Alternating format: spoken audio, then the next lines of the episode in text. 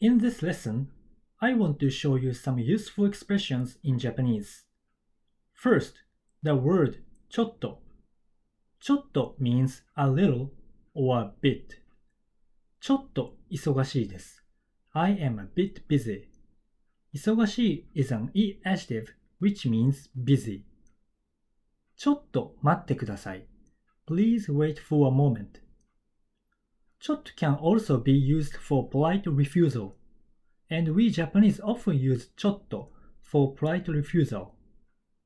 For example, if I am invited to go to a party but I don't have time, in this case, I would say, すいません、ちょっと難しいです。Or something like this. If I translate this directly into English, it means, Sorry, it is a bit difficult. すいません、ちょっと難しいです。I might also say, その日はちょっと which means like, that day is. In Japanese, we often use expressions indirectly so that we will not offend others. ちょっと is commonly used for polite refusal. Next expression. えーと and うーん You can use these phrases when you need some time to come up with what you want to say. Especially for people who study Japanese as a second language, it is hard to respond quickly in Japanese. In that case, you can use these phrases. For example, I am asked what I have eaten for dinner yesterday and cannot remember. What have you eaten for dinner yesterday? えーと or うーん The last expression, A and そうですね A is kind of similar meaning of はい which means yes. A is often used when you respond to what someone have just talked. And A shows your attitude that you are listening. そうですね is used when you agree with what someone have just talked. For example, you say 日本語はとても難しいです Japanese is very difficult.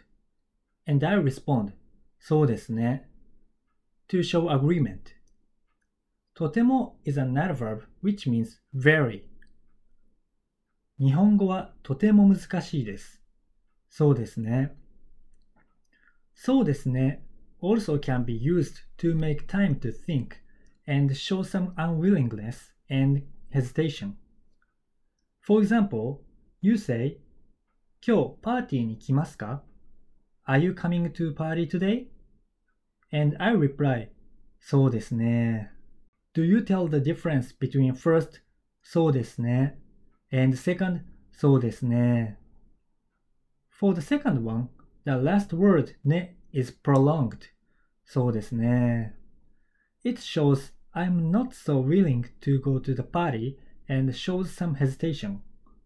Again, we Japanese often tend to avoid the direct expression. Let me wrap up this lesson. ちょっと means a little or a bit, but it can also be used for polite refusal. えーと and うーん are used when you need some time to come up with what you want to say, simply just to make some time to think. そうですね is used when you agree with someone has just talked. そうですね can also show some unwillingness or hesitation by saying like そうですね How was this lesson? In this radio, I'm giving you some tips about Japanese grammar. Thank you for listening and enjoy your study.